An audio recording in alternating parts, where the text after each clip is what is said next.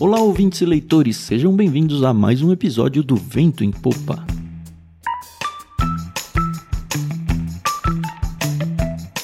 Eu sou o Thiago André Monteiro, arroba Vulgutan, e hoje vamos conversar sobre o capítulo 3 do livro O Conhecimento de Deus, de J.I. Packer, capítulo este intitulado Conhecer e Ser Conhecido. Como você já sabe, o Vento em Popa é um podcast semanal com episódios toda sexta-feira, sempre às três da tarde. Você também já sabe que o episódio de hoje, bem como todos os episódios lançados em fevereiro de 2024, são republicados no Ictus Podcast e é bem provável que você esteja ouvindo por ele. Mas não se esqueça de que a partir de março, os episódios do Vento em Popa, ou seja, a continuação dessa série aqui no livro O Conhecimento de Deus, serão exclusivos só para os apoiadores do Ictus. Se você não quer correr risco de ficar sem a continuação dos comentários sobre o livro, é só se tornar um apoiador do Ictus. É assim que você ajuda a gente a manter tanto o Ictus Podcast quanto o podcast Leitura Bíblica Comentada ativos. Então, se você gosta disso tudo e não quer ver esses ministérios acabarem, considere com carinho essa ideia, tá? Para se tornar um apoiador é só acessar catarse.me ictus. Lembrando que ictus tem dois Hs aí no meio, I-C-H-T-H-U-S. Obviamente a gente deixou o link para você aí na descrição do programa. Você também pode fazer suas doações via Pix. Lembrando que você pode cadastrar no seu banco um Pix recorrente para ele acontecer automaticamente e assim você não esquece de fazer o seu apoio mensal e nem perde o acesso exclusivo ao Vento em Popa. A nossa chave Pix é 17 558 300 000193 e claro que a gente também deixou ela na descrição do programa. Vamos então ao capítulo 3: Conhecer e ser conhecido.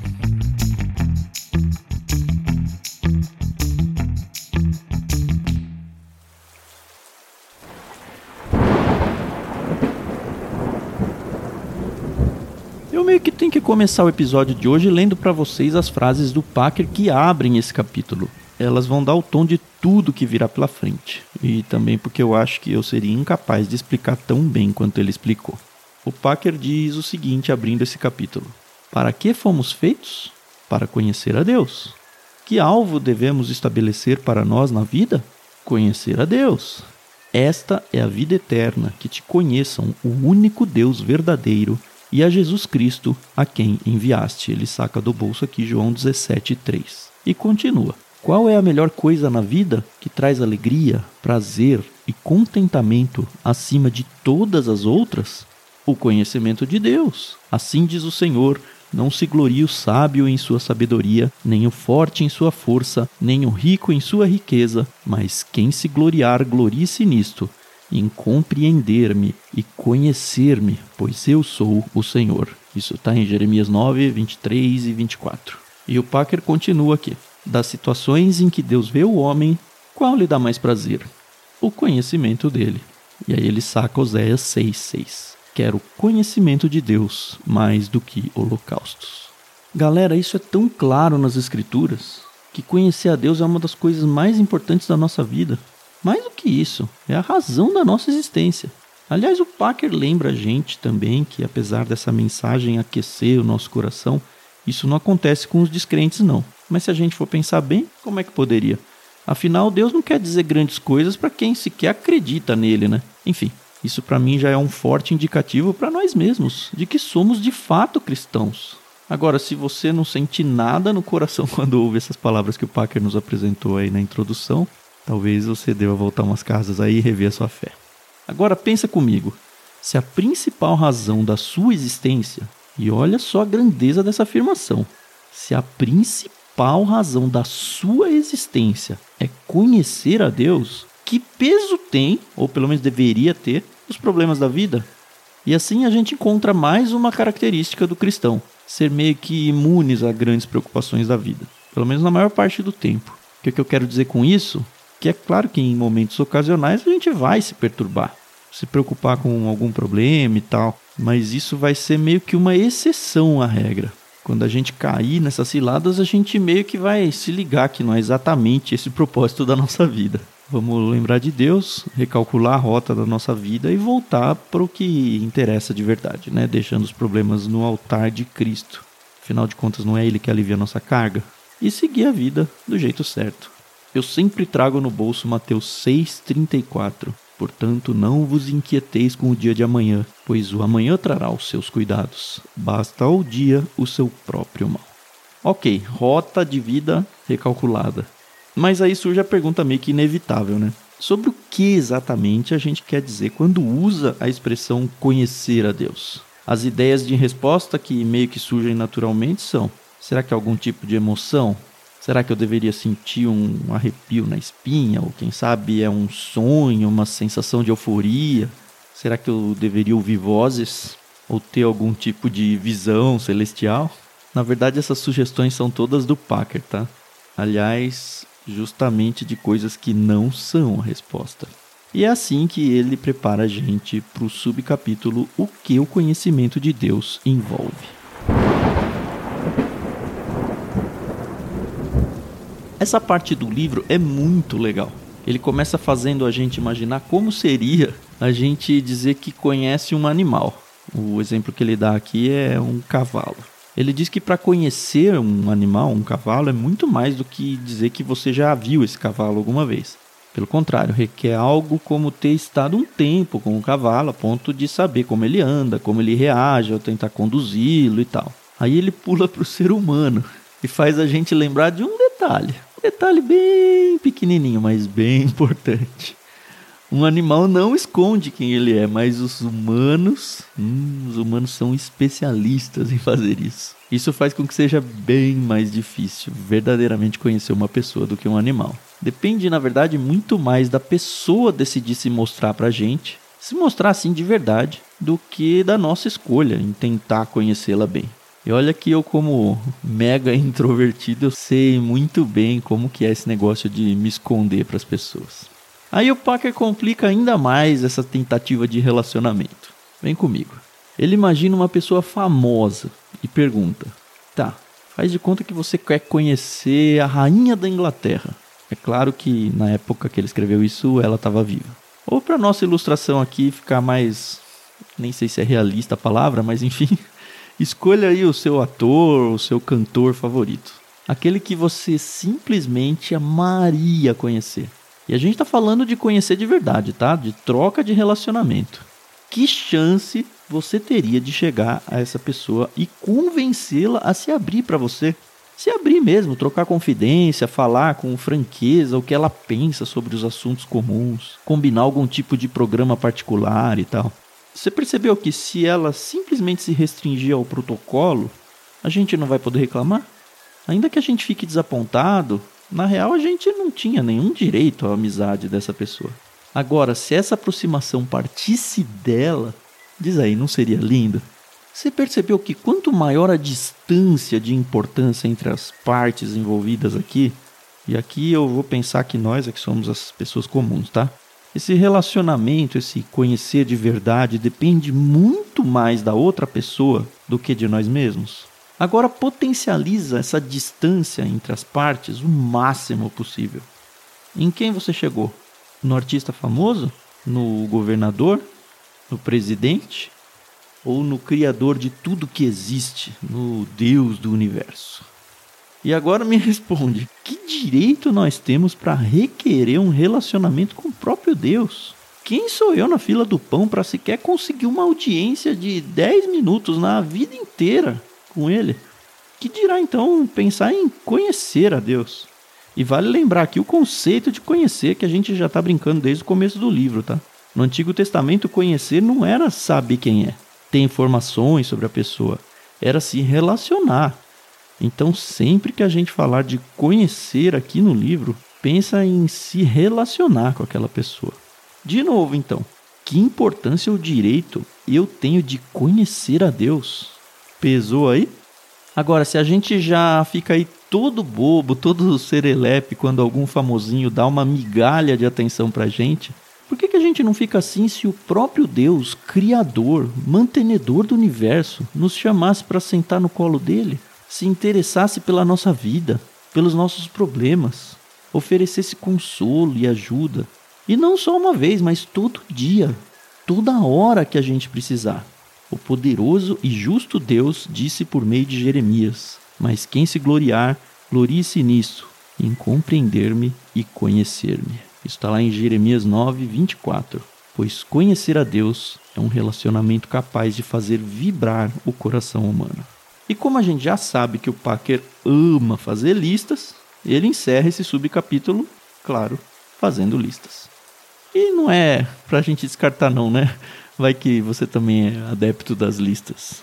O Packer encerra assim: O conhecimento de Deus envolve inicialmente o ato de ouvir a palavra de Deus e recebê-la de acordo com a interpretação do Espírito Santo ao aplicá-la a nós. Em segundo lugar, prestar atenção à natureza e ao caráter de Deus revelados em Sua palavra e obra. Em terceiro lugar, aceitar seu convite e obedecer às suas ordens. E, em quarto lugar, reconhecer o amor demonstrado por Deus e alegrar-nos nele. Com isso, o Senhor se aproxima de nós e nos atrai para sua divina companhia. O Packer então abre mais um subcapítulo: Conhecer Jesus ele nos lembra de uma verdade bíblica que talvez você já esteja até careca de saber. Só podemos conhecer a Deus mediante o conhecimento de Jesus Cristo, que é Deus manifestado na carne. Não me conhece? Quem me vê, vê o Pai. Ninguém vem ao Pai a não ser por mim. E aí ele está citando João 14. Ou seja, o jeito de conhecer a Deus é conhecer Jesus Cristo, a encarnação de Deus para os homens. Mas talvez você pergunte, tá, quando Jesus estava encarnado com os discípulos era fácil. Afinal, ele estava fisicamente lá. As pessoas podiam andar com ele, conversar com ele. Não é isso que é conhecer? Relacionamento? Mas e hoje? Não é exatamente como se eu pudesse chamar Jesus para um lanche e trocar confidências. Olha, apesar de meio esquisito, é mais ou menos isso sim, viu? Parafraseando as palavras do Packer, as únicas diferenças são essas. E aí mais uma listinha para você. 1. Um, a presença de Jesus entre os cristãos hoje não é mais física, mas é sim espiritual. Ela é invisível aos olhos físicos, mas não aos olhos espirituais. 2. A gente tem a Bíblia, principalmente o Novo Testamento, para conhecer as verdades da pessoa de Jesus sobre a sua divindade, seu sacrifício, sobre a sua vontade. Na real, os discípulos, quando Jesus estava encarnado, eles até demoraram bem mais que a gente para entender tudo isso, né? Vamos combinar. Terceiro, hoje Jesus não fala mais com a gente com palavras audíveis. Aliás, ele nem fala com palavras novas. A gente já tem o registro de tudo que ele tinha para dizer para a gente na Bíblia, principalmente lá nos Evangelhos. E ainda tem uma coisa que os primeiros discípulos não tinham enquanto andavam com Jesus: a habitação do Espírito Santo em nós. O tempo todo, nos ajudando a interpretar a Bíblia, a entender e aplicar tudo isso na vida. Resumindo, para citar o Packer mais uma vez, conhecer Jesus permanece uma relação definida de discipulado pessoal, como foi com os doze quando ele estava na Terra. O Jesus que anda pelas histórias do Evangelho também anda com os cristãos agora, e conhecê-lo significa seguir com ele, tanto agora como antes. As minhas ovelhas ouvem a minha voz, diz Jesus. Eu as conheço e elas me seguem.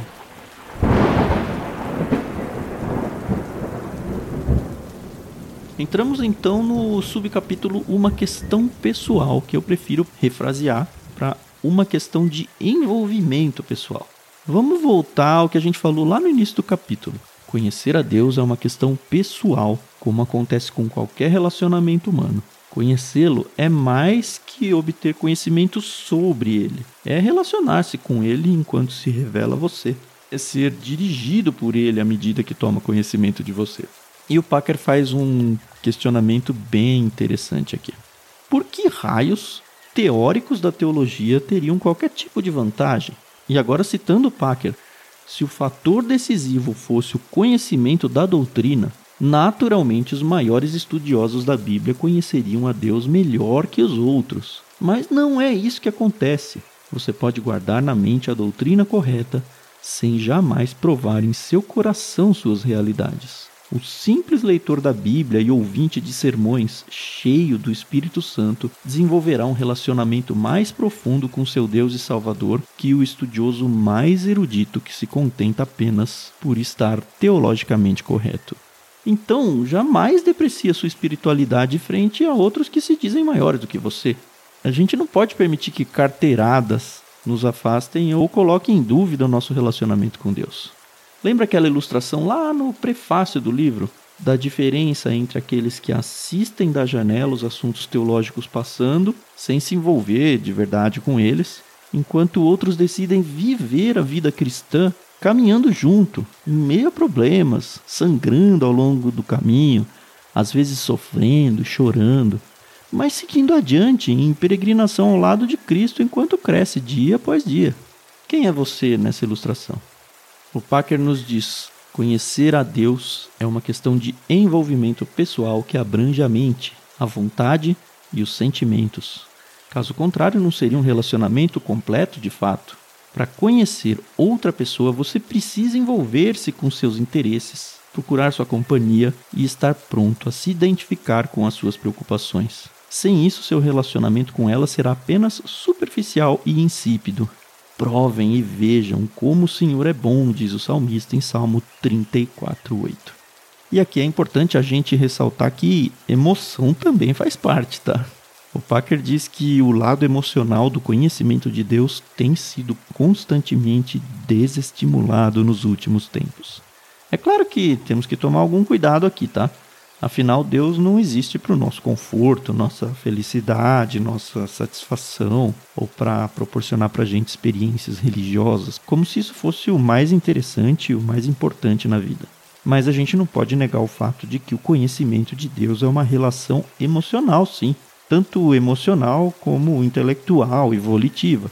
E não seria de fato um relacionamento profundo entre duas pessoas se não tivesse emoção.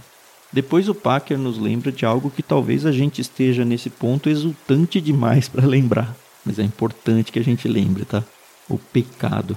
Lembra que a simples existência e possibilidade desse relacionamento com Deus, por conta da distância entre ele e nós, depende praticamente só dele, né?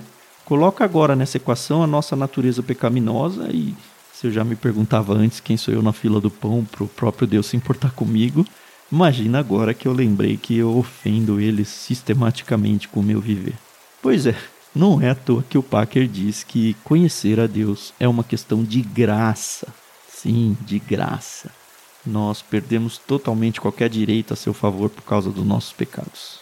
Não somos nós que fazemos amizade com Deus, é Ele que se torna nosso amigo, nos levando a conhecê-lo e tornando seu amor conhecido por nós.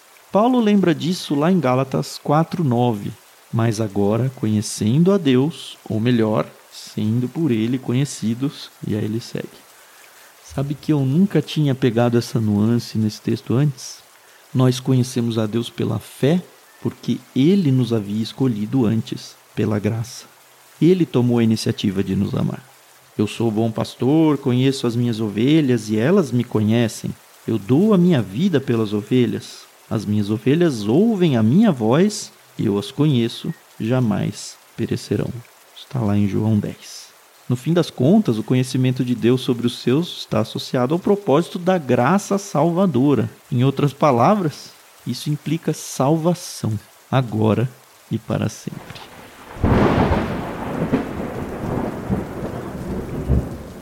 Enfim, o Packer abre seu último subcapítulo: Ser conhecido.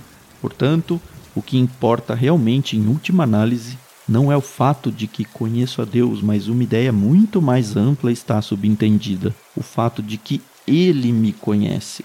Eu o conheço porque Ele me conheceu primeiro e continua a fazê-lo.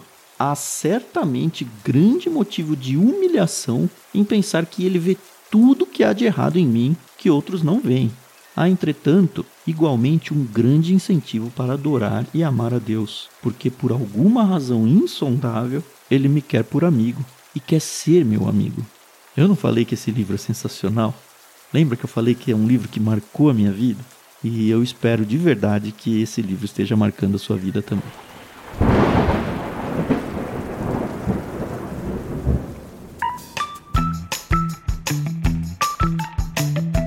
Semana que vem a gente volta então com o quarto capítulo do livro. E se você prestou atenção, sexta-feira que vem já é dia 1 de março. Ou seja, só apoiadores do Ictus é que terão acesso a esse episódio, tá? Então, se você é apoiador, mas ainda não recebeu o seu link de acesso, entre em contato com a gente, pode ser por e-mail, pelo Telegram, pelo Discord, para a gente resolver o seu problema, tá? Agora, se você ainda não é um apoiador, fica aqui de novo o incentivo para você se tornar um dos motivos que nos ajuda a continuar abençoando vidas. As formas e os links para se tornar um dos apoiadores estão na descrição do programa. Eu espero de verdade encontrar todos vocês na semana que vem, tá? Que Deus abençoe a todos nós.